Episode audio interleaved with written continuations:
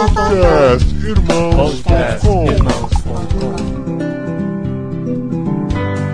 Olá, pessoas!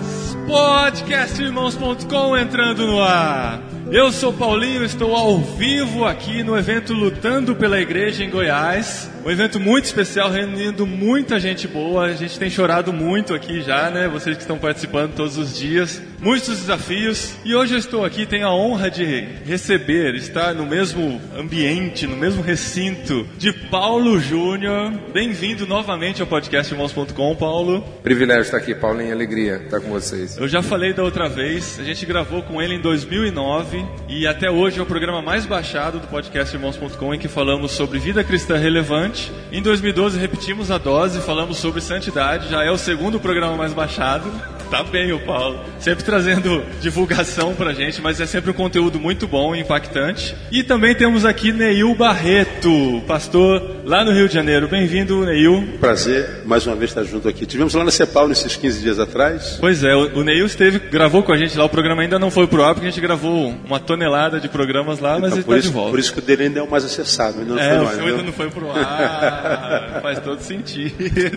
E nós estamos aqui para falar sobre discipulado, que é o tema do evento. Igreja relevante faz discípulos, já foi discutido muito aqui. E hoje nós vamos falar sobre discipulado e discutir se é um método ou um processo. Mas antes disso, vamos conhecer um pouquinho mais os nossos convidados. Paulo Júnior, ele é um cara itinerante, né? Ele tem esse chamado, essa vocação de plantar igrejas. Foi ele que plantou a igreja que se reúne nesse local onde estamos reunidos agora, mas ele já foi para outro lugar. Paulo, claro que você não fala isso para se gabar, mas como fruto do seu ministério, quantas igrejas você já ajudou a começar nesse Brasil? Essa é uma boa pergunta. Acho que eu, eu- eu- Não tem um eu contador? eu não saberia dizer, mas é, diretamente, diretamente já estive envolvido aí na plantação de pelo menos umas, talvez aí na casa de umas oito, talvez dez igrejas, diretamente. Certo. Aí você chega, qual que é o processo? O processo é identificar um, um grupo de, de pessoas que vão ser trabalhadas para que depois estejam como estacas daquele processo. Então, é um, eu sou engenheiro civil, minha formação é engenharia civil. Ah, aí já traz toda Então, a aplicação. Pronto, então é, é bem mesmo um trabalho de gerar uma fundação. Então o trabalho de plantação é estabelecer, identificar aquelas pessoas que,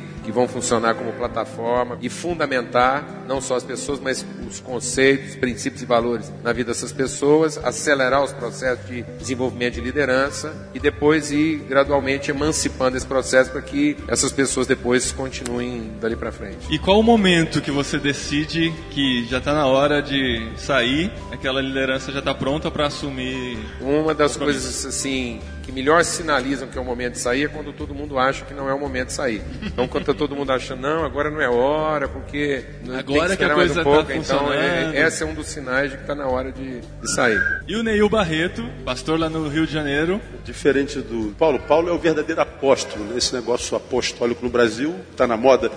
E só que no Brasil o apostolado é um título, mas na Bíblia apóstolo é o enviado. E esse cara é o enviado. Ele tem um dos ministérios mais abençoados da igreja. A igreja Sal da Terra é minha referência de igreja no Brasil. Se tem uma igreja que eu queria ser no Brasil, era a igreja Sal da Terra. Eu não escondo de ninguém. O trabalho social deles é maravilhoso. E Paulo Júnior é um dos, dos, dos apóstolos desse ministério, não como título, mas como, como de fato quem plantou esse negócio. Um, um grande contributo para a igreja brasileira. Ah, no nosso caso, a gente não plantou a igreja. Eu estou nessa igreja há 20 anos, mas a igreja já tem 48. Então já peguei uma igreja madura, adoecida, mas madura. E a gente tentou trazer essa igreja para o século XXI. E trazer para o século XXI, primeiro tem que identificar o século, as realidades desse século, as tribos desse século. E uma das tribos desse século, principalmente no Rio de Janeiro, não só, mas no Brasil inteiro, mas no Rio de uma forma muito interessante, muito contundente, é o motociclismo. Como eu sou motociclista desde 17 anos, a primeira moto que eu comprei eu tinha 17 anos de idade. Ah, eu estou em cima de uma moto desde 17 anos de idade. Conheci minha esposa em cima de uma moto. Ah, há 25, há 28 anos atrás completamos 25 anos de casado. Eu peguei ah, essa, essa paixão e transformei numa missão. E durante três anos a gente rodou Brasil norte, sul, leste, oeste e alguns países da América, rodando encontros de motos e a gente viu que dava para fazer missão. Então fundamos um motoclube com três casais da igreja. Hoje o motoclube tem mais de 200 pessoas ah, e quase todas elas alcançadas nos encontros, nos relacionamentos. Então é um ministério de relacionamentos que se transformou numa missão a partir da paixão que a gente tinha pela motocicleta. É um dos, um dos, dos ministérios. Aí você já começou a responder a nossa pergunta, a conclusão que a gente vai chegar hoje. Quem está participando do evento já sabe a resposta. Né? Se o discipulado é um método, ou seja, um programa que você cria de reunir pessoas e de ensiná-los a seguir e aprender o que a sua igreja crê, chama isso de discipulado. Né? A gente tem na história, a gente vê a igreja voltando a falar de discipulado recentemente, mas muito nesses moldes. Esse molde de trazer a pessoa e dar uma formação, um catecismo para ela dentro da igreja. E qual que é o principal problema desse método que a gente conhece hoje, Paulo? Eu creio que o principal problema é porque ele estimula uma dogmatização da metodologia em detrimento daquilo que é o conteúdo da própria filosofia do processo. Eu creio que é importante a gente entender que parece que a igreja ficou inimiga da filosofia. A igreja lá nos seus primórdios, no tempo lá dos pais da igreja, a igreja ainda lá do primeiro século, ela não via a questão filosófica, a questão subjetiva dos processos como inimigo, mas como uma ferramenta. Então parece que hoje a igreja não quer tratar os aspectos subjetivos, ela não quer trabalhar a partir dos aspectos subjetivos. Voltando à questão da engenharia, aquilo que dá sustentação, fala-se muito hoje sobre sustentabilidade, aquilo que dá sustentação numa edificação é exatamente a sua parte invisível, a sua parte subjetiva. A objetividade, ela dá viabilidade, mas ela não dá sustentabilidade. Então a metodologia é um instrumento de viabilidade, mas ele não vai dar sustentabilidade ao processo. Então eu posso chegar a um determinado resultado e a metodologia, que é tão enfatizada hoje, ela vale pelo resultado que ela produz, mas ela é estanque, ela é estéreo. Ela gera um resultado, mas ela não gera depois uma continuidade no processo. Uhum. Então, talvez esse seja a maior dificuldade que a gente encontra na dogmatização do método, porque a gente celebra o método como uma coisa permanente. E o método ele tem que ser revisto em cada momento da história. Então ele tem que ser avaliado, ele tem que ser questionado, ele tem que ser ponderado, porque ele é, ele é mutável. O método tem que ser mutante tanto quanto mutante a linguagem em cada momento da história. Então, o método como veículo, como mídia, né, o método é a mídia, e essa mídia ela tem que ser revista constantemente. Então, eu acho que essa dificuldade da subjetividade e metodologia é um produto da deformidade pela qual a igreja passou que a gente mensura sucesso ministerial em números. Você pega uma reunião de líderes, se tiver meia dúzia de pastores conversando, logo, logo a pergunta vem: quantos membros tem a sua igreja? Como quem diz, deixa eu mensurar o tamanho do teu sucesso. A gente a gente está preocupado em números e não em qualidade, em quantidade e não qualidade. A gente trata ovelhas como que se a gente estivesse lidando com gado, né? E a quantidade de gado é, revela o tamanho da nossa riqueza. Por isso a dificuldade da subjetividade. A metodologia faz com que a gente chegue ao final do produto, que é o número, muito mais rápido. Mas há uma diferença enorme, por exemplo, pegar uma, uma fruta que amadureceu no pé, com o tempo devido e necessário a ela. Daquela fruta que você tira do pé verde, embrulha no jornal e bota lá para amadurecer amanhã, parece que ela está madura. É uma diferença enorme. Está pronta para degustação, mas ela não chegou ao seu máximo de qualidade. Então nós temos hoje, em função dessa realidade que é triste, uma igreja numericamente rica, mas uma igreja quase que totalmente insípida. Ela cresce em número, mas não salga a cidade, não influencia a cidade. Dentro disso que você falou, tem uma pergunta aqui da, do chat, da Márcia Rangel Jones. Ela fala que é sabido que a, o, o discipulado é imprescindível para a igreja. Por que, que a gente tem uma igreja tão grande sem esse discipulado correto? Nós temos uma, igreja de metodologias eficientes. É muito importante para a igreja cristã desencanar dessa questão dos números. Então, para você ter muito, um número muito grande, você não precisa de fé, você precisa de crença. Então, o islamismo é uma multidão de pessoas, caracterizado por uma crença, não por uma fé. Às vezes nem isso, basta só entretenimento. Exatamente. Então, a quantidade, ela não é necessariamente a tradução de uma consciência, de uma convicção, de uma fé, de uma crença, de uma expectativa. Então, a igreja do Luan Santana aqui em Goiás, ela é numerosa, numerosa. E ela é fruto de uma crença. Para quem não sabe, o Luan Santana é um cantor sertanejo. Uhum. Né? Então, a, a igreja hoje, daquele menino que canta lá o Ai Se Eu Te Pego, como é que ele chama lá? Michel Teló. Hã? Michel Teló. Michel Teló. Não que eu conheço. A igreja do Michel Teló hoje ela é internacional. Ele, ele conseguiu se popularizar em gente que nem sabe direito o que, que é Se Eu Te Pego. Então, assim... Mas tem seguidores, Mas né? é uma crença. Isso uhum. é uma crença. Isso não é uma fé. Isso não implica um valor, isso no princípio é uma oportunidade em cima de uma demanda. Então, se eu identifico uma demanda e a oportunidade de satisfazer essa demanda e gero uma receita eficiente de atender essa necessidade, eu vou ter números. Pois é, aí entra uma questão. Por que, que a igreja tem tanto número e não trabalha no discipulado? Eu acho que nós nos tornamos uma igreja preguiçosa. A subjetividade da trabalho requer investimento, tempo e recurso dá muito trabalho, porque a gente, a gente vai trabalhando com gente, trabalhando com gente, e a gente pensa que ele está pronto, ele vai, pum, joga tudo para água abaixo. E a gente não pode dispensar, começa tudo de novo. Isso dá muito trabalho. Uhum. Então a gente trabalha no, no, no, macro. É como aquela relação, por exemplo, gente, que, que a gente inconscientemente tem com o milagre. Por que, que as igrejas do milagre dão muito ibope? Por que, que a gente gosta tanto de milagre? Por que a gente fala tanto milagre? Porque milagre não requer trabalho. é verdade. O milagre não requer nada de mim. É, de mão é, beijada, faz por Deus.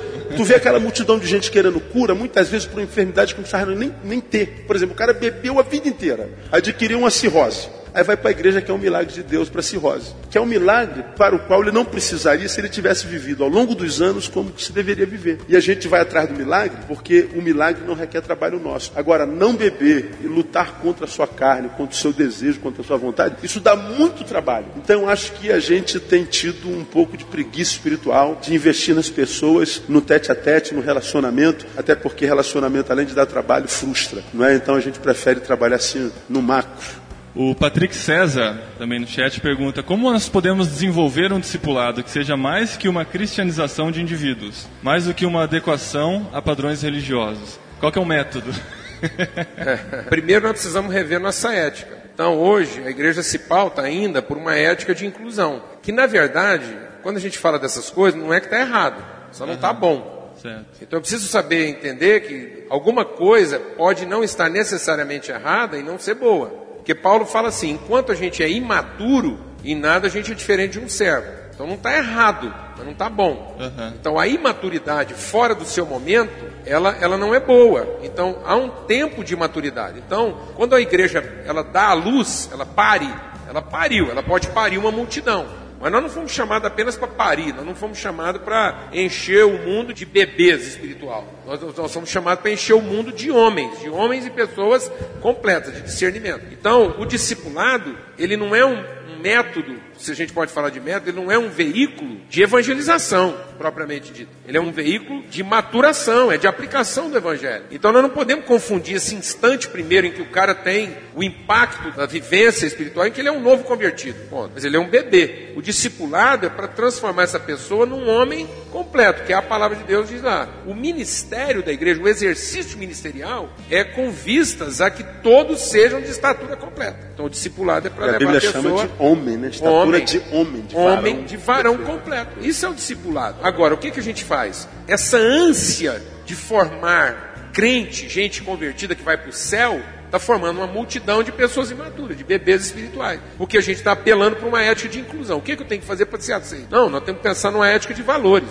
De que maneira minha consciência vai ser transformada de modo que eu não apenas seja aceito, mas que eu passe a representar isso de maneira própria, com autoridade de quem é maduro e consciente. Quando Jesus diz eu sou o caminho, ele não está dizendo, portanto, que ele não é o lugar onde a gente tem que chegar. Jesus não é o lugar onde a gente chega, é o nosso novo modo de ir. Ele é o caminho. Uhum. Não é o caminho. Ah, onde é que você está indo? Estou indo para o caminho. Não, o caminho é o que eu vou usar para chegar em algum destino. Sim, então sim. Jesus ele diz: Eu sou o porto, a verdade e a vida. Eu sou o lugar do ancorador. Não, ele diz: Eu sou o caminho. É um uhum. novo modo de ir. O destino sim. é outro. E a Bíblia diz um pouco antes que o temor do Senhor é o que? O princípio. Então, você quer Jesus? Quero. Agora eu temo ao Senhor. Começou. E o que, que acontece em grande parte na igreja cristã? A gente gera o temor de Jesus no coração pela palavra e termina o processo. Então, nós damos à luz a pessoa, como ele falou, gente como noiva pariu, pare e abandone o bebê. A gente não ajuda o bebê a chegar à estatura de varão perfeito. Aí nós começamos a entender por que nós temos tantos problemas dentro das nossas igrejas locais, nossos relacionamentos. Porque, veja bem, quando é um bebê, e o bebê, depois de oito meses, nove meses, um ano, não sei qual idade, diz assim, mamã, cara, isso é a coisa mais linda do mundo, papá. Ou tu fica igual um louco. Quem tem filho aqui sabe o que eu estou falando. Meu Deus, falou mamãe, falou papá. Oh meu Deus, uhum. coisa linda, maravilhoso. Agora vamos imaginar que passe dois anos e a gente diz, filho, diz alguma coisa. Mamã. Passou cinco anos de idade. Diga alguma coisa, filha. Mamã. Pô, Aí não comemora mais. o Né? moleque faz 15 anos, abre a boca aí, filho, mamã, pô, não. Enquanto ele é bebê, isso é lindo. Faz todo sentido. Mas depois de 5 anos, é doença. Isso. E aí nós parimos gente e deixamos no princípio. E depois temos que carregar os homens doentes. Até Como disse- porque a gente não sabe direito se esse mamã que ele está falando é a tradução dele de mamar. E o papá que ele está falando é a tradução dele de Uma discussão comida. etimológica agora. Então ele tem uma relação com o ente na perspectiva do que ele come e bebe desse ente. Então ele não propriamente ama a pessoa, ele ama o benefício. Ele está falando mamãe e papá porque ele percebe que ele gera um tipo de gratidão que é remunerada com alimento, com provisão, que é o povo que saiu do Egito. Então o povo que saiu do Egito não celebrava Deus, celebrava o maná, celebrava mamá e papá. Então, quando esse povo tem que entrar na terra prometida e agir como gente adulta, a primeira coisa que acontece a partir de compromissos interpessoais, o povo que saiu do Egito não tinha compromisso entre si. A relação deles era verticalizada. Eles celebravam o Deus do milagre. E o que os impedia de entrar numa terra prometida é que, apesar deles reconhecerem o milagre que Deus fazia, eles não tinham compromisso um com o outro. Eles nunca traduziram a relação de Deus com eles numa relação interpessoal. Quando eles celebram isso, a primeira coisa que cessa é o maná. Pois é, já que tu tocou no povo, para um povo bebê ele deu liberdade. Mas um bebê que não cresceu, ele não permitiu a entrada em Canaã. Não de permitir entrar. Viveu aquém das suas possibilidades. E é interessante que a liderança manipuladora tem interesse nessa dependência da criança ainda, né? Que ela não, nunca se desenvolva porque ela vai sempre precisar dessa liderança, né, desse governo, para sanar suas necessidades, saciar suas necessidades. E é, é até cruel achar, às vezes, que essa liderança que explora.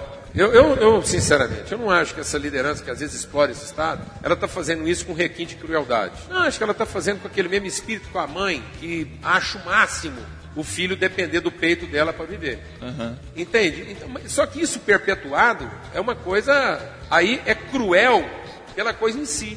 Porque estão ambos escravizados. Porque eu preciso entender que esse líder ele não só escraviza, ele é escravo dessa realidade. O fim da vida dele é que ele vai perceber que ele não vale pelo que é, ele vale pelo que faz. A maior frustração não será de quem foi liderado por ele. A maior frustração será dele mesmo. Sim. No dia que ele morrer só.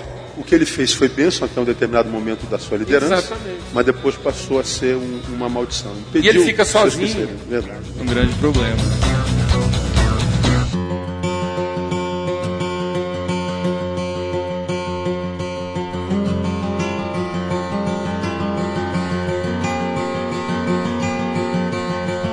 Aí a gente entra numa questão que talvez muitos estejam pensando: será que o discipulado, isso foi uma pergunta do Denis Cruz, o discipulado é algo para ser desenvolvido por todos dentro da igreja ou é só reservado para alguns? O sacerdócio é universal. Né? A ideia do sacerdote e do sumo sacerdote é a ideia do Velho Testamento, mas no Novo Jesus levanta um povo e diz: Vós sois o sacerdócio real. Então o evangelho se resume nessas palavras uns aos outros. 2 Timóteo capítulo 2, versículo 2, me permita ler bem rapidinho? Pode ler a Bíblia? Pode, pode? Pode. Então, Tá liberado. ah, que, acho que tem, tem muito a ver com o que a gente está falando. Eu gosto muito desse texto. Paulo diz assim: ó, Tu, pois, meu filho, ele está escrevendo a Timóteo, diz: Fortifica-te na graça que é em Cristo Jesus. A graça que nos fortifica. Aí ele diz: Uma vez que você está forte, ele diz, Paulo, e o que de mim, entre muitas testemunhas, ouvistes, confia-o a homens fiéis que sejam idôneos também para ensinarem a outros. Timóteo, Deus me deu eu dei a ti. Não termine com o que Deus está fazendo nesse trajeto. Transmita a outros homens, mas não permita que eles terminem com o que Deus está fazendo desde o início. Mas capacite-os para que eles possam transmitir a outros que vão transmitindo a outro. É o efeito dominó. É uns aos outros. Quando Deus me dá e eu não compartilho, eu não fui abençoado, como eu preguei aqui lá no início do ano. Eu fui alguém que recebia uma graça de Deus, fui um agraciado. Mas uma pessoa agraciada não é em si uma pessoa abençoada, porque bênção é uma ação. Eu só me torno abençoado quando eu, quando eu compartilho. Você lembra que eu fiz isso lá? Bom, a minha necessidade é, é água porque eu estou com sede. Senhor, abençoa teu servo, abençoa teu servo, abençoa teu servo. O que, que você está precisando? Estou precisando de água, estou no deserto, me abençoa. A água chegou e eu bebi. Aí o crente contemporâneo diz assim: Eu sou um homem abençoado, Deus me abençoou. Não, você ainda não está abençoado. Você é um ser descedentado. Você é um ser agraciado. Agora, porque eu sou inserido, entendi o caminho do ministério e do evangelho, eu sei que tem gente sedenta do meu lado. Como sobrou água, eu passo para o meu semelhante. Quando ele bebe essa água, então eu me tornei um abençoado. eu produzi a proporção daquilo que eu recebi. Então tem muita gente, muita igreja que recebe tanto de Deus, mas não compartilha na mesma proporção. São pessoas agraciadas, reprovadas por Deus.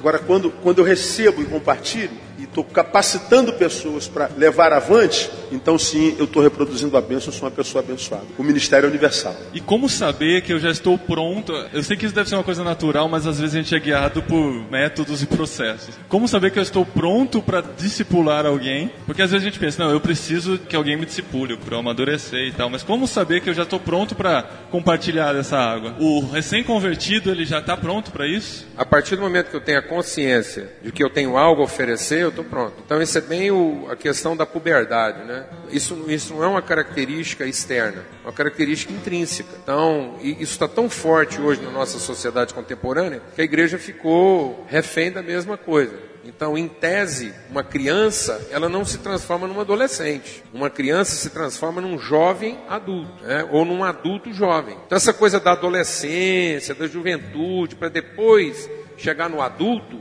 isso é uma coisa secular. Isso é um entendimento secular de uma sociedade ocidentalizada. Toda sociedade um pouco mais primitiva, ele era criança, até que ele entra na puberdade, ele tem um rito de iniciação, daqui para frente ele é um adulto. E ele é adulto por quê? Porque ele está em condições de gerar. Ele tem a condição de semear ou de reproduzir o sêmen de multiplicar aquilo. Então, por mais imaturo que ele seja, ele já é adulto. Ele convive com essa responsabilidade. E nós estamos transformando tudo em aspectos objetivos, externos. Então, essa pessoa nunca está pronta. Uhum. Porque está sempre falando da sua capacidade laboral e não da sua condição intrínseca. Nós estamos falando da sua força de trabalho e não da consciência daquilo que é natural dele. Então, hoje, uma pessoa ela não está preparada para casar porque ela está pronta para gerar e conceber. Ela só vai estar preparada para casar quando ela tem o recurso financeiro da automanutenção. Então, nós estamos falando de uma capacidade laboral, de obra, e não de transmissão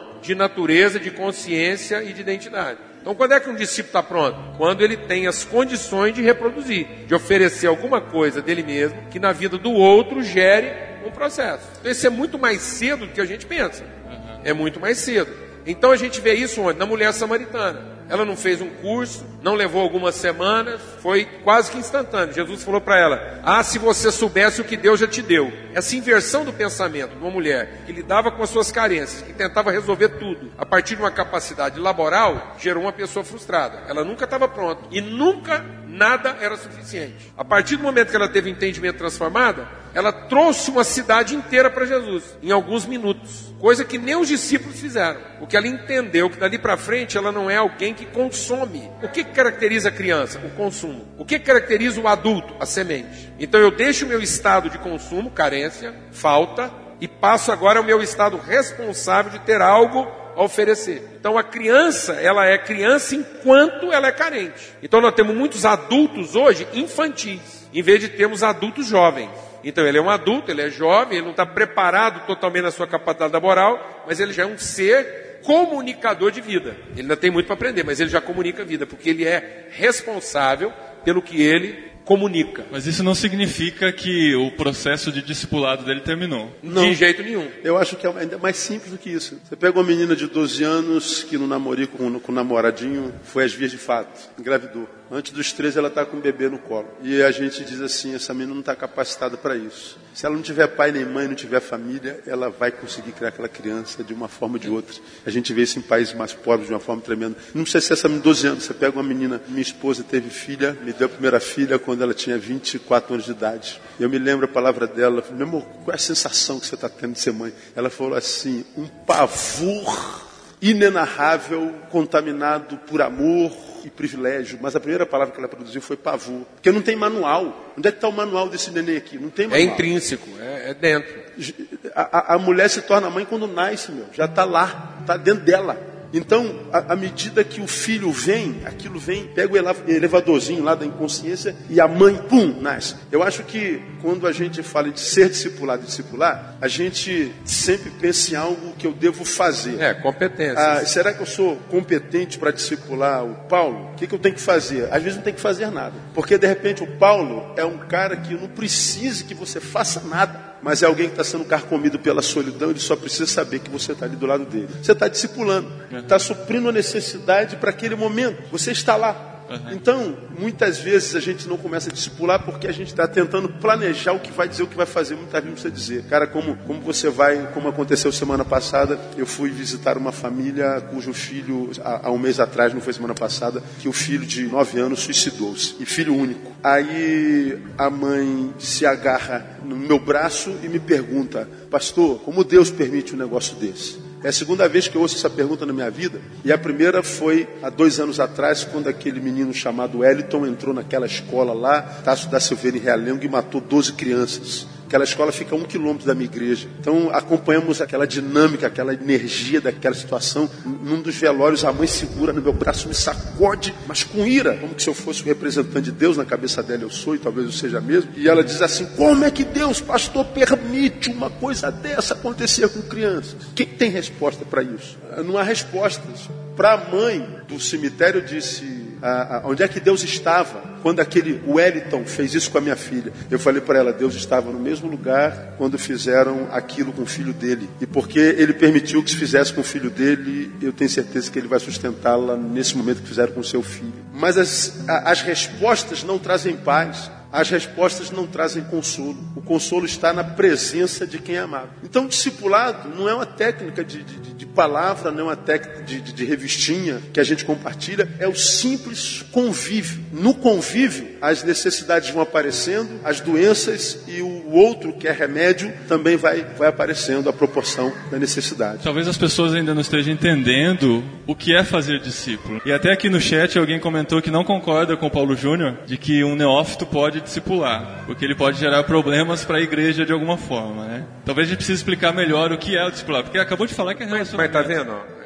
É, é, qual, é o, qual, é o, parâmetro de avaliação do neófito? Né? Nós temos essa coisa, tá vendo? Então, uhum. a gente já quer ter o controle da situação. De novo, nós queremos estabelecer o nosso paradigma de avaliação. E o que, que nós estamos chamando de discipular? Então, tá bom, esse neófito ele pode discipular alguém que seja duas horas mais neófito do que ele. Porque para quem se converteu duas horas depois, ele já não é tão neófito assim. Se não tiver nenhum doutor Pronto, então pronto. Então do que, que nós estamos falando? Então, tá vendo como é que a gente, a gente quer estabelecer parâmetros objetivos que eu seja capaz de controlar, porque isso me isenta de responsabilidade. Nós não queremos o ônus do risco, nós queremos o controle. É isso que vai transformando uma coisa que é dinâmica, que é fluida, numa coisa que é dogmática, controlada né, e, e de parâmetros totalmente objetivos. Eu quero esse controle. Então a palavra de Deus diz o quê? Que enquanto eu estiver orientado por uma perspectiva de serviço, vai haver medo. Porque o desempenho implica o medo tudo que eu baseio na minha capacidade laboral implica o medo. E quando eu funcionar mal, então eu comprometo tudo? Não, nós não estamos falando de uma capacidade laboral, porque senão vai ter, sempre ter medo. Eu estou falando de consciência. Então, não é quanto eu sei, é quão bem eu conheço aquilo que eu sei. Então, eu, não é a quantidade de informação que eu tenho, mas é o grau de compromisso que eu já tenho com a informação que eu recebi. E se esse grau de compromisso me dá condições de repartir então, num certo sentido, eu já estou aplicando o princípio do discipulado. Eu fico feliz que eu fico escutando o burburinho aí, parece que está mexendo um pouquinho, né? Isso é legal, gerando reflexão. Como que é seu nome? Poliana. Poliana, você é daqui de Goiás mesmo? De Não, eu sou gaúcha, mas é, atualmente estou trabalhando numa igreja em Jaraguá do Sul, Santa Catarina. Uau, que legal. Então, eu estou aqui com a aluna de Cristo que caminha comigo aqui.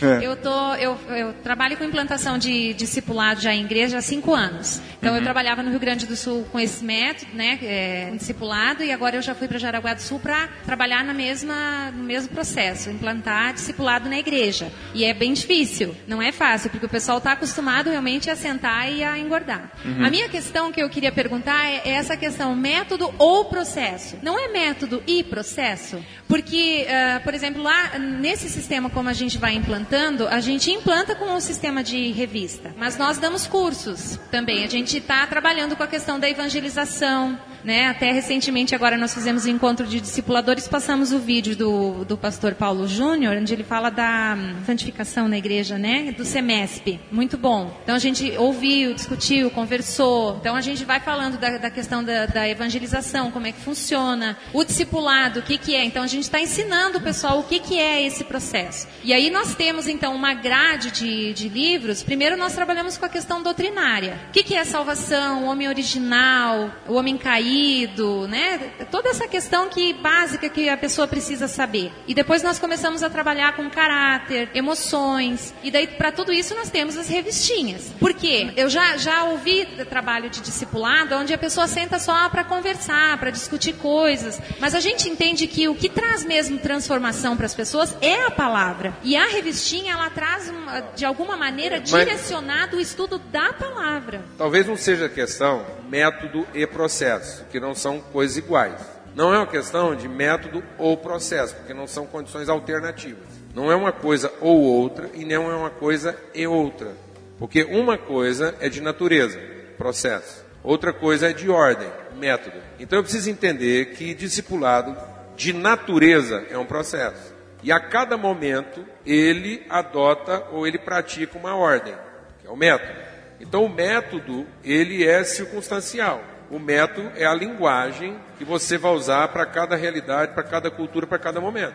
Ele não pode ser nunca dogmatizado. Ele não é absoluto. O discipulado como processo é de valor absoluto. Ele sempre será o processo, porque isso é intrínseco da sua natureza. Então isso é um valor. É um valor e é absoluto. Faz parte da sua natureza. Agora, não há como a gente desenvolver esse processo sem adotar uma rotina. A gente fala muito de relacionamento. Não há relacionamento sem uma rotina estabelecida, sem uma rotina acordada. Eu não posso falar de relação e nunca ordenar uma rotina. Então, para que essa relação se materialize, ela precisa encontrar um veículo rotineiro, uma ordem. Então, o discipulado, ele é de natureza e ele é sobrenatural. É uma natureza que se impõe sobre outra. É a natureza divina se impondo sobre a natureza humana. Isso é um processo de transformação permanente. Para cada momento, para cada dia, eu posso adotar um método. Isso é de ordem.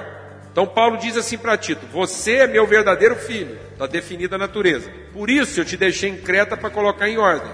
Então, agora, uma natureza se utiliza de uma ordem. Então não é uma coisa e outra, porque essa ordem ela vai ser avaliada a cada momento. A cada semana eu posso ser desafiado a rever a minha estrutura de discipulado, ou a minha metodologia de discipulado. Por que, que a cada semana? Ó, dependendo, se eu moro num navio, eu vou aportar num porto a cada semana, a cada semana eu posso rever isso, porque eu estou em trânsito. Então Paulo diz: fiz-me disso para com isso, daquilo para com aquilo, e pronto. Ele está constantemente, para cada circunstância, diz: orem por mim, para que eu saiba como ser responsável por cada um para que eu saiba como ser responsivo a cada um. Então, para cada situação, eu tenho uma forma de assumir responsabilidade. Mas a natureza da responsabilidade é intrínseca, é porque é isso que eu sou. Então nós precisamos, a igreja precisa ter sensibilidade para saber como ela diz e como ela se expressa em cada situação, em cada realidade. Aí é a metodologia que o discipulado se utiliza. Então, o discipulado não é método, porque método é o que está à disposição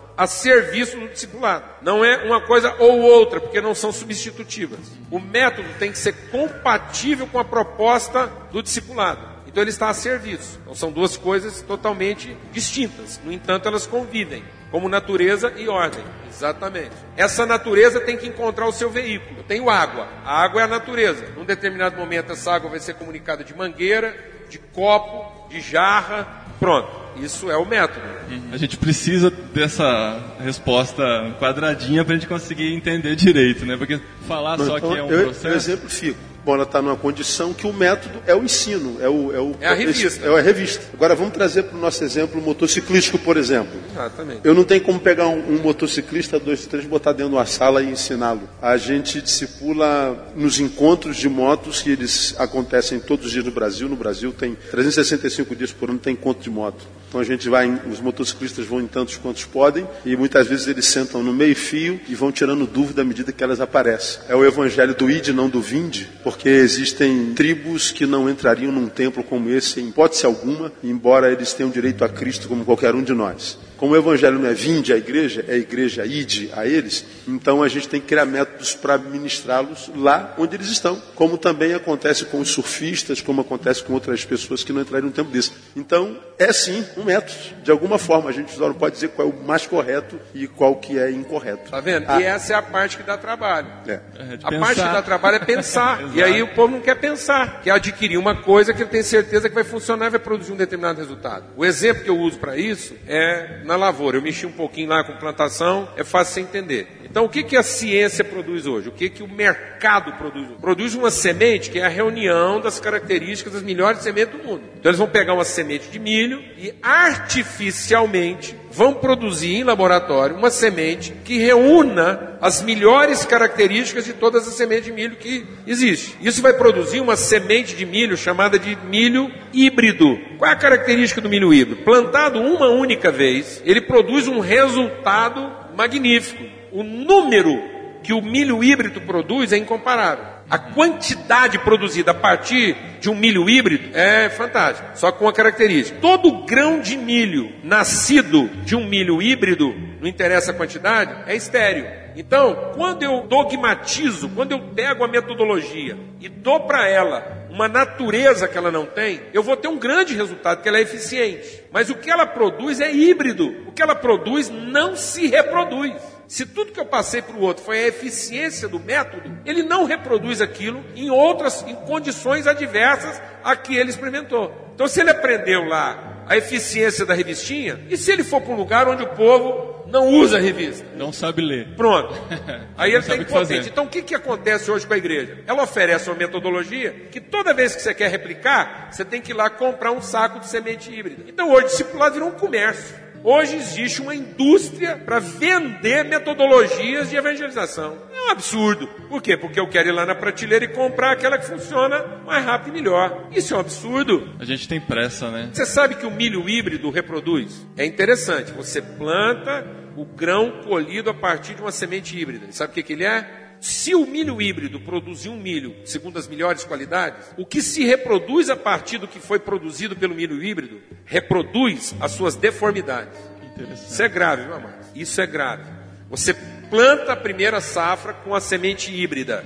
Ela produz uma safra espetacular de grãos perfeitos. Você pega aquele grão, tenta reproduzir ele, ele vai produzir uma safra de grãos que não repetem virtudes, repetem deformidades. Por uma teologia agrônoma urgente. É, é, muito bom. Eu só queria fazer a, a, colocação assim, é claro que a revistinha, ela por ela mesma, é tá fadada ao fracasso. Eu concordo. O que eu queria colocar é que dentro da estrutura, por exemplo, nós temos o corpo, só os órgãos, sem a, a estrutura dos ossos, ele não se mantém em pé. É, então, uma coisa está intimamente ligada com a outra, que é o que o pastor estava falando a respeito de que está tá interligado, a questão do método e do processo. Né? Então, é, a questão é trabalhar o estudo bíblico, o estudo da palavra, junto com a vida, porque o discipulado é vida na vida, é compartilhar a vida, compartilhar experiências, compartilhar as dificuldades, porque, por exemplo, no, no, trabalho que a gente desenvolve, a gente desenvolve esse trabalho, mas pensando também não só nesse encontro do, do discipulado que é o livro, mas é. nesse encontro informal também, saindo desse ambiente de livro, saindo desse ambiente do estudo, do, do método e partindo para a vida. Então a gente estimula bastante a convivência, é, a, a, amizade, o entender, né?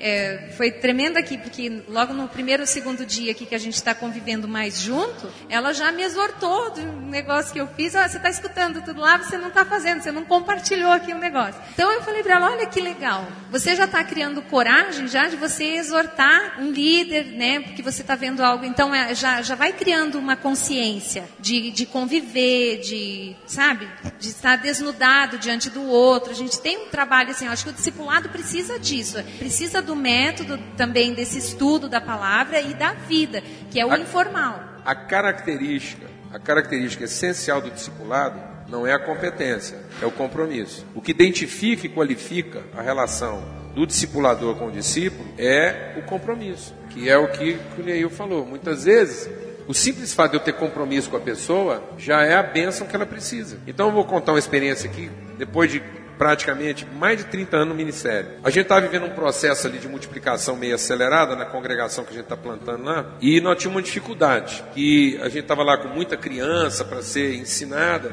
e é uma coisa foi uma experiência fantástica para mim. E também com uma quantidade muito grande de adultos que estavam se convertendo e a gente não estava encontrando forma de dar para eles o conhecimento bíblico que eles precisavam. Conhecimento de Bíblia mesmo, história bíblica, é, conteúdo bíblico. E aí, nós estamos com vários desafios acontecendo ao mesmo tempo. Então, nós fizemos uma convocação das pessoas que estavam lá se convertendo que queriam cooperar no ministério infantil, ajudar em cuidar das crianças. E colocamos os recém-convertidos adultos para cuidar das crianças, porque a gente entendeu que estavam no mesmo nível. Então, não haveria crise. Então, a gente ia colocar alguém que está mais ou menos no mesmo nível e que tem um pouquinho de conhecimento a mais para cuidar de uma criança. Então, beleza. O que aconteceu?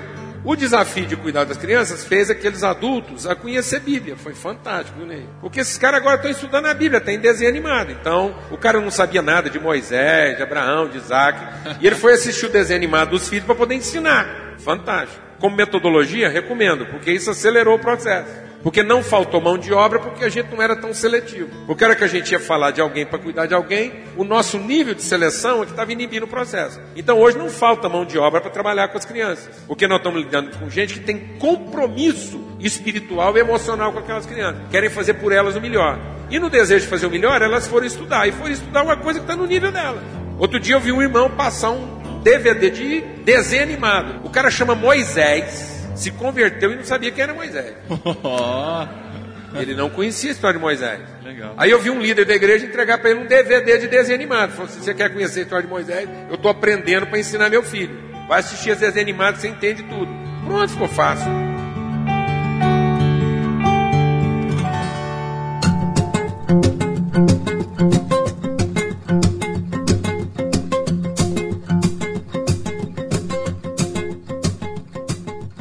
Muitas perguntas no chat. O pessoal está insistindo, inclusive, para algumas aqui.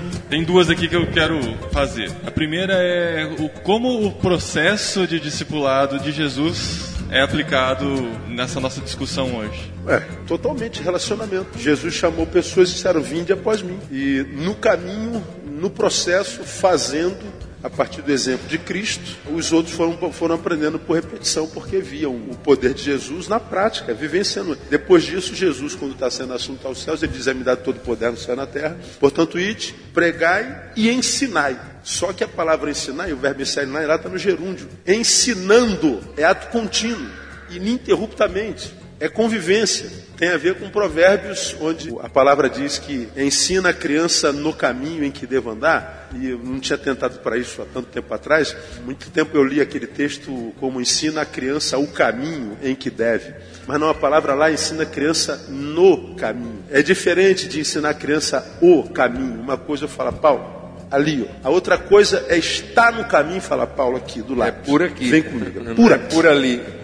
Então lá está dizendo, ensina a criança no caminho. Vai para o caminho e ele vai te seguir. Ele vai ver como é que você faz. Diferente de fazer, faz o que eu mando, mas não faz o que eu faço. É, é, tem tudo a ver com o que a gente está falando. Jesus fez exatamente isso. Jesus não, não botou ninguém sentado em lugar nenhum naquele processo de, de ensino-aprendizagem, não. Eles foram aprendendo, fazendo, como seus professores com as crianças. Então, o exemplo de Jesus é o que? Ele primeiro definiu o compromisso para depois tratar competências. Então, se eu trato discipulado pela competência, é a capacidade de mostrar por onde o caminho vai. Seu trabalho compromisso é o empenho de ir por onde o caminho vai. Então, nós não podemos, em discipulado, querer definir competências para depois definir compromisso. E a igreja está pecando nisso. Há um pecado na igreja, que nós só reconhecemos os habilitados e não os compromissados. E aí, quando você finalmente reconhece os habilitados, nós estamos contratando mercenários. Essas pessoas não têm compromisso com ninguém, a não ser consigo próprios. Então, essa promiscuidade que exige hoje na igreja é fruto dessa coisa de arregimentar competências. Quem regimenta competências vai trabalhar com mercenário. Então, nós temos que saber reconhecer compromisso. E a igreja está perdendo essa sensibilidade de reconhecer compromisso. Porque a gente vai dando preferência às competências, né, pensando que a competência acelera o processo. Né? Então, vou dizer uma coisa: nada mais acelerado, nada mais eficiente do que construir casa na areia. Construir casa na areia é um atestado de eficiência. É mais barato, é mais rápido e o ganho financeiro é melhor, porque ela vai cair, eu tenho que vender outra. Então, o mundo capitalista não quer vender casa na rocha, quer vender casa na areia. Rápido, barato, lucro alto e que se perde na velocidade para gerar demanda. E a igreja está entrando por esse viés. Agora, o processo de construir casa na rocha, ele é aparentemente mais lento, mais oneroso, a taxa de lucro é menor, mas ele tem resiliência, ele tem permanência, ele tem continuidade. E tu pega esse exemplo teu da engenharia, tu pega um prédio, por maior que ele seja, o mais importante do prédio é a parte que a gente não vê. Não vê, é o fundamento. Fica enterrado, né? E o prédio não cai porque deu errado, o prédio cai porque deu certo. Se tivesse dado errado, às vezes ele nunca caía. Parava no terceiro andar, ninguém nunca ia ficar sabendo, o fundamento não prestava. Mas já que ele vai alcançar os 10 andares, que é suposto que ele alcance, ele gera sobre ele mesmo uma pressão que ele não está pronto para suportar. Então, muitos colapsos na igreja hoje não estão acontecendo porque deu errado, estão acontecendo porque deu certo, porque o processo foi acelerado e aí a igreja não estava preparada para lidar com a demanda que ela mesma gerou, porque ela foi promíscua no processo. Nós temos aqui, para encerrar, né, nós temos aqui no chat o parente de uma pessoa muito famosa, ele se identifica como Pimposo, primo do Bozo. Né, e ele está insistindo numa pergunta aqui, ele pediu para perguntar se tem, se isso que a gente está discutindo tem a ver com o que é falado em Hebreus 6, 1 a 2. Aí eu vim aqui pesquisar, os versículos são o seguinte. Portanto, deixemos os ensinos elementares a respeito de Cristo e avancemos para a maturidade, sem lançar novamente o fundamento do arrependimento de atos que conduzem à morte, da fé em Deus, da instrução a respeito de batismos, da imposição de mãos, da ressurreição dos mortos e do juízo eterno. Precisa ver o contexto em que está sendo falado isso aqui em Hebreus. Né? Não, é, o autor de Hebreus está acusando um grupo de crentes velhos de carregarem um menino dentro que não cresce nunca. É o mamá e o papá. Né? É o mamá e o papá. E aí a gente tira o mamá, para não ficar muito teológico o Paulo Júnior, a gente vai lá no profeta e diz que a, a sanguessuga tem dois filhos. Dá e dá. Dá e dá. E eu acho que tem mais a ver com dadá do que com mamá. Porque o verbo do crente contemporâneo é dadá. Agora, dá para quem? Para mim. Sim. É receber, o verbo é receber. Se fosse doar, seria uma outra vertente de que a igreja estaria muito mais, muito mais saudável. No fundo, no fundo, gente, a gente sabe tudo que tem que fazer. Nós, como diz o texto sagrado, temos a unção do santo e não temos necessidade que se nos ensinem mais nada. A gente sabe o que tem que fazer, a gente só não faz. Falei que a gente tem que estar pregando, pregando, pregando, pregando, evento, evento, evento, congresso, congresso.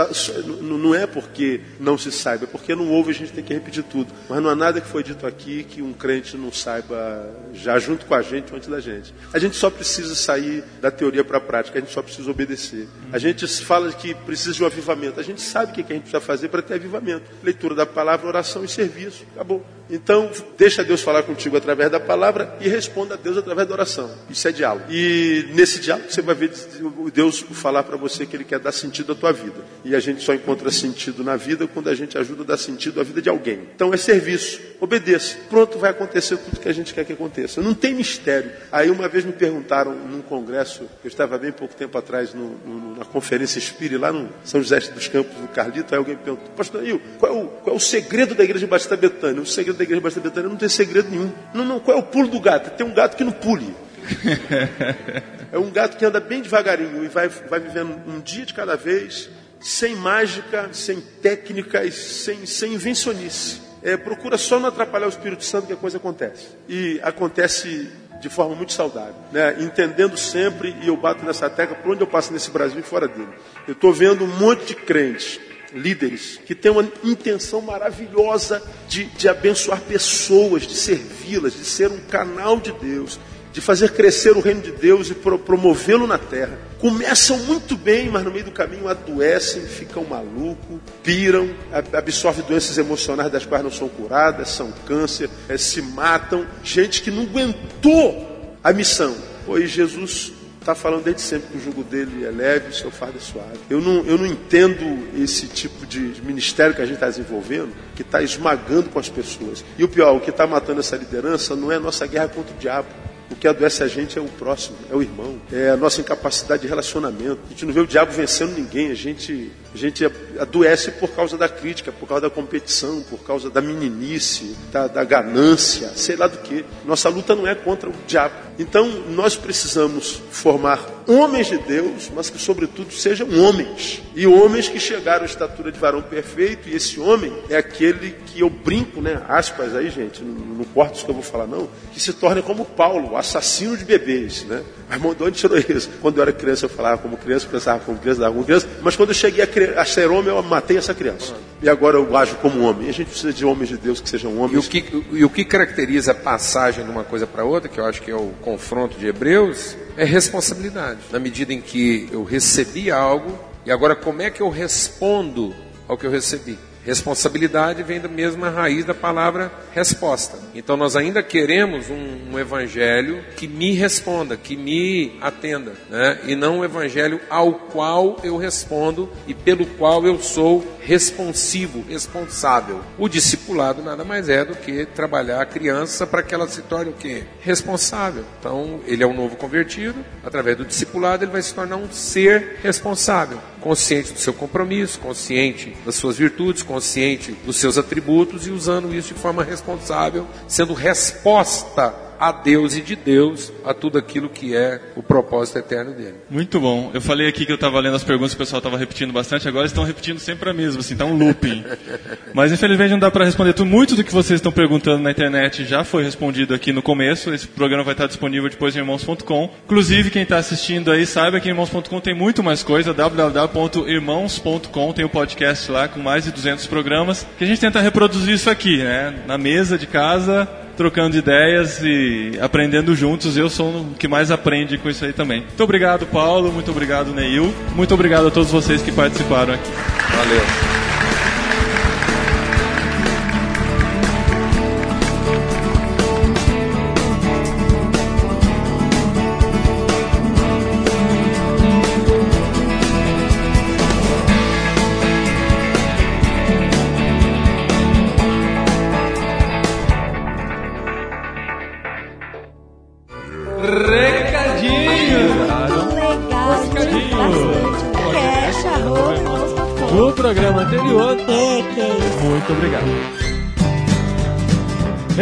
Recadinhos! E hoje eu estou aqui com Marco Aurélio do Expresso Ação. Muito prazer, olá pessoas! E por que, que você está aqui no podcast Irmãos.com, Marco? Então, pessoal, eu estou aqui no podcast Irmãos.com para convidar você que está aí nos ouvindo a participar do nosso encontro Expresso Ação. Pois é, o Expresso Ação é que é Expresso Ação. Expresso, Expresso Ação. Vocês fazem um, uma ONG que é um trava-língua, Expresso Ação. Isso, Expresso Ação é uma organização social que nós já falamos em alguns podcasts que você deve ter ouvido por aqui uhum. e nós trabalhamos com diversos projetos sociais que tem como objetivo apresentar Cristo através de ações sociais. Então, esse ano, dias 13, 14 e 15 de setembro, mais especificamente. De 2013, dependendo 2013, de quando você está ouvindo. atemporal.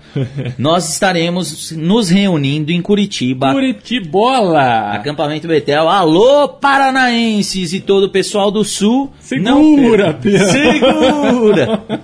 Não percam, pessoal. O Encontro Expresso Ação é para você que acredita que as ações podem mudar o mundo. Que o cuidado, que o carinho, que que o amor ao próximo fazem toda a diferença. Então é um momento de reunir pessoas que estão fazendo alguma coisa, ou que sonham em fazer alguma coisa, ou que simpatizam com pessoas que estão fazendo algo por um mundo melhor. Esse encontro é para você. E quem estará lá em Curitiba nesses dias, Marco? Pois é, nós teremos todo o nosso pessoal dos projetos, os nossos voluntários, teremos o pessoal que trabalha no Expresso Ação, todos os, os colaboradores, também Simval Júnior como preletor principal, presidente do Expresso Ação e muitas outras pessoas. Banda Nova Melodia, música de qualidade, por isso você não pode perder. E para se inscrever, Marco? Muito fácil, entre no nosso site www.expressoação.org.br. Clica lá, tem um bannerzinho escrito Encontro Expresso Ação. Clica, lê bonitinho o texto e ao final você vai ter um link que te direcionará direto para o formulário de inscrição. Muito fácil assim. E quanto custa? O patrão ficou maluco. Por apenas 120 reais. Pois 120, é, pessoal. Cara. Quantos na dias verdade, são? São, são três dias de evento. Três Começa dias. na sexta terminando no domingo. Uhum. Para você que realiza eventos ou que já organizou algum tipo de evento, esse é um valor que paga só o custo de hospedagem e alimentação. Uhum. Fora isso, nós temos todo um aparato, a gente prepara materiais, enfim. E é um investimento que a gente faz, porque a gente acredita que dessa forma nós podemos trocar ideias e mobilizar muito mais gente para fazer um mundo melhor. Que legal. Cara. Então, 120 reais, nós temos um ônibus saindo aqui de São Paulo, um ônibus leite turismo, para que você vá confortável, em segurança, por apenas 100 reais. 50 ida e 50 volta, você embarca nesse ônibus e vai com a gente até Curitiba. E para maiores informações, entre em contato pelo nosso site expressoação.org.br ou nos ligue no telefone 41 15 4718 011 São Paulo capital. Esposinha, num programa especial como esse, nada como recadinhos especiais também, né? Recadinho super especial. É, sempre é muito especial os recadinhos. Não, mas ó, hoje, hoje eu tô que nem o Marcelo Taz, não sei o que é Hoje é verdade. O melhor top 5 do ano, mas hoje os recadinhos estão muito especiais. Fique até o final, porque tem uma surpresa muito boa Olha. se você ainda não reparou no site. É muito legal. Mesmo. Uma coisa muito legal que está acontecendo no irmãos.com. Mas antes, temos um recadinho aqui dos nossos patrocinadores. Mas é verdade, gente, ó, prestigiem nossos patrocinadores, que eles que viabilizam que esse ministério aconteça. Então a gente quer agradecer agradecer muito a Vida Nova, que está apoiando esse programa, apoiando alguns dos nossos programas aqui. E hoje nós estamos aqui para falar sobre a Bíblia Almeida século 21, que eles estão lançando novas edições. Olha, gente, muito legal. A indicar a Bíblia é sempre muito gostoso, né, amor? é verdade. E o legal da Bíblia Almeida século 21 é que eu e você, né, Adri, a gente cresceu decorando versículos em que é... versão? Em que Bíblia? É verdade, na Almeida. Na Almeida. E é estranho, né? Eu tenho essa dificuldade de pegar essas Bíblias mais modernosas e tal com a linguagem bem atual, e a gente não reconhece aqueles textos que a gente conhece, aqueles textos do nosso coração, né? É verdade, o senhor é meu pastor e nada me faltará. Acho que essas todas são assim, Dre. Não tem nenhum voz me ser, não. Não.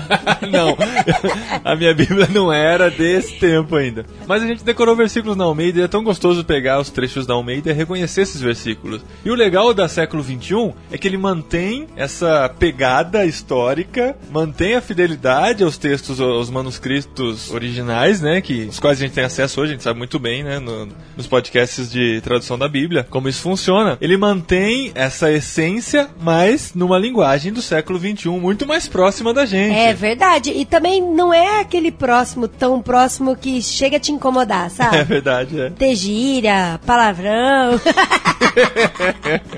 não, é uma versão muito mais. Eu gostei, tá, foi aprovada por mim. E olha que eu sou enjoada, viu? Tem umas Bíblias que eu não leio, não. E a Vida Nova tá lançando novos modelos. Então tem várias cores, várias capas, um acabamento super de qualidade, de olha, primeira gostei, mesmo. Gostei mesmo. A gente ganhou uma aqui e já estamos. A gente tá lendo a Bíblia, olha só. Ai, é massinha, tá aqui no colo. não, o que eu quis dizer é que a gente tá lendo a Bíblia em papel, né? A gente tá tão acostumado com o é, digital. É, é verdade. é bom pegar um livro na mão, sentir aquele cheiro de papel, né? De livro novo. Ai, gente, é gostoso se deitar na cama e pegar uma coisa para ler. É muito bom, é muito bom. e nada como ler a Bíblia. Então, encorajo você a ler a Bíblia, como a gente sempre faz aqui, e vai conhecer a, a Almeida do século XXI que você vai gostar, eu tenho certeza. Tá à venda no site da Vida Nova, tem banner em irmãos.com, você pode adquirir. E quem tá com a gente também é BV Filmes, já Achei anunciamos que fosse isso. Daniel. que o Daniel tá aqui no colo enquanto a gente grava. Fala oi, filho. Chega, já falou demais. Mas a BV Filmes também tá com a gente. E ela mandou um DVD pra gente assistir. É, BV Filme, você me fez ficar emocionada. eu não gosto de ficar segurando lágrima quando eu assisto filme porque me dá dor de cabeça. e olha só, a gente tá redescobrindo os filmes cristãos e vendo que tem muita coisa legal mesmo, né, André? É verdade, gente, é tão gostoso. Às vezes, assim, a gente assiste um filme e fica torcendo pro negócio dar certo, aí ele termina assim, né? Mas filme cristão é gostoso porque dá certo, sabe? Você fica ali torcendo pro negócio que dá certo, é muito bom. Às vezes não dá do jeito que a gente sonha, mas assim, a gente vê a mão de Deus atrás de tudo, então, isso que é legal. Então, é muito legal. Igual esse filme, agora pode já falar? Claro, tô esperando. O nome do filme? É. O Carpinteiro, com direito a R e tudo. E assim, o que eu achei muito legal é porque ele trata de relacionamentos. Uhum. Tanto relacionamento conjugal, tanto de relacionamento pai e filho. Então, assim, serve para todo mundo. É muito legal. É legal que tá linkado com o programa de hoje, né, de discipulado, a gente falou sobre relacionamento e o, o carpinteiro ele faz realmente um discipulado com a família, né? Faz, então, ele faz. Porque assim, o legal é que. Bom, vou dar uma resumida sem dar spoiler. Mas um menino de 15 anos, ele tá vivendo um conflito em casa porque os pais estão se divorciando. E aí ele, do nada, ele resolve ficar balucão e destruir a igreja que os pais dele frequentam. E aí ele vai, por escolha própria mesmo, para ficar longe de casa, ele resolve construir aquilo que ele destruiu junto com o carpinteiro. Uhum. Então você vê que ele não é um menino de tudo ruim, porque se ele destruiu, mas agora ele quer consertar, então ele tem uma semente boa. E o que o carpinteiro faz com ele é um discipulado fica o tempo todo junto com ele. Mas legal que ele fala assim: olha, a primeira coisa que você tem que fazer e você obedecer é o Q JF. JF. Eu tenho que escrever no papel, que é muito difícil. O Q JF é o que Jesus faria. Então tudo que você vai fazer antes, O JF. Então é muito legal porque a vida dele é muito transformada por causa do O Q JF. Legal, então, olha aí. O Carpinteiro, dica da Adriana e da BV Filmes para você. Da mesma forma, tem o banner em irmãos.com, é só clicar e adquirir. Mas esse produto que é legal também de assistir com os amigos. Gente, claro, olha, é uma opção diferente para roda de adolescentes, porque é legal isso, porque adolescente é tudo meio rebelde, uhum. jovem e tal. Vamos fazer uma roda de discussão. Isso. E aí é legal que você pode trazer algumas situações e fala, o que é JF? O que, que você faria? O que Jesus e o que faria? Jesus faria? Não, primeiro, o que você faria? Faria depois o que Jesus uhum. faria, sabe? Dá pra é fazer legal. essa discussão. Vale a pena. O Carpinteiro da BV Filmes. E agora o grande anúncio esposinha esperado, que tem tudo a ver com o que a gente falou hoje, com o programa de hoje, na verdade, que foi gravado lá no Lutando pela Igreja, que é um evento organizado pelo Missão na Íntegra, pelo Ministério Missão na Íntegra, e nós estamos muito envolvidos com o Ministério e resolvemos nos aproximar mais ainda, fazendo o que, esposinha? Trazendo conteúdo do Missão na Íntegra pra dentro de irmãos.com. É isso mesmo! Todos esses vídeos e áudios que você vê espalhados pela internet, sendo sendo postados no Facebook, agora estão centralizados dentro de uma seção de irmãos.com. Olha que legal, lá no abinha irmãos.com. E eles estão fedidos também, né, amor? Ah, gostou? Como assim, fedidos? De feed. Ah. Não, sabe por quê? Porque nós já temos irmãos.com podcast, irmãos.com, temos o podcast BTcast e o podcast No Barquinho. Agora nós temos um quarto podcast irmãos.com, que são as mensagens dos eventos do Missão na íntegra, que vão aparecer no site tanto em vídeo quanto em áudio. Olha, gente, que legal. Então você vai poder ver, vai poder ouvir, e assinar. vai poder fazer sua caminhada ouvindo as mensagens, uhum. né? Você pode assinar pelo iTunes ou pelo YouTube, que é um canal do YouTube também. Então tudo que entra em vídeo no YouTube entra em áudio, vai pro feed e você já conhece como é que funciona o podcast. É né? legal porque a gente tá lançando hoje, mas já tem muita coisa lá, Exato, viu? Exato, eu fiz o retroativo. Porque a gente vai lançar uma mensagem nova toda quarta-feira. É um podcast semanal em irmãos.com, olha só que legal. Só que já entrou no ar com 11 mensagens. Mensagens e fóruns, todo o conteúdo, quase todo o conteúdo, falta uma coisinha ou outra, do Lutando pela Igreja. Então tá tudo lá em HD, né, em alta qualidade de vídeo e em alta qualidade de áudio também. É isso aí, a gente agradece a parceria do Missão na Íntegra que tem promovido isso uhum. e trazendo bom conteúdo pra gente. Então quem que tem lá? Tem Ariovaldo Ramos, que você já conhece. Tem o Neil Barreto, Neil ah, é um fofo, eu conheci tava, ele pessoalmente. Tava nesse programa. Tem mensagens do Paulo Júnior, e você sabe o que é Paulo Júnior, você acabou de ouvir ele falando agora, você sabe que conteúdo que tem lá e muito mais coisa. Paulo Capelletti, já tem mensagem dele lá, vai Paulo entrar Capelletti, mais também. É Carlinhos Queiroz, na verdade ainda não entrou, mas vai entrar em breve. Ariovaldo Ramos, é, Ed falei do Ariovaldo, já falei da Ed René também. E muito mais gente que já passou aqui pelo podcast irmãos.com também. Então, ó, assina, divulga, compartilha, faz isso chegar longe, porque são mensagens muito preciosas. Escute e tenha sua vida transformada. É verdade. Você ouviu aqui, né, o programa do Paulo Capelletti, você sabe a pegada das mensagens que você vai encontrar lá, baseado naquela conversa lá. A gente vai falar sobre missão integral em todas as áreas, em todos os sentidos, e como ser um crente integral. Um crente que não só foi transformado, mas é usado por Deus para transformar outras pessoas também. Então, ó, para entrar direto, www.irmãos.com barra missão na íntegra, ou vai no menu do site e escolhe lá podcast Missão na íntegra, ou no seu celular também tem na versão mobile Missão na íntegra dentro dos podcasts. Espero você lá, espero a sua divulgação e os comentários também, porque como qualquer outro podcast de irmãos.com, você entra lá, deixa seus comentários, suas opiniões, define como favorito e faz isso reverberar por toda a internet. E a gente também lê os comentários.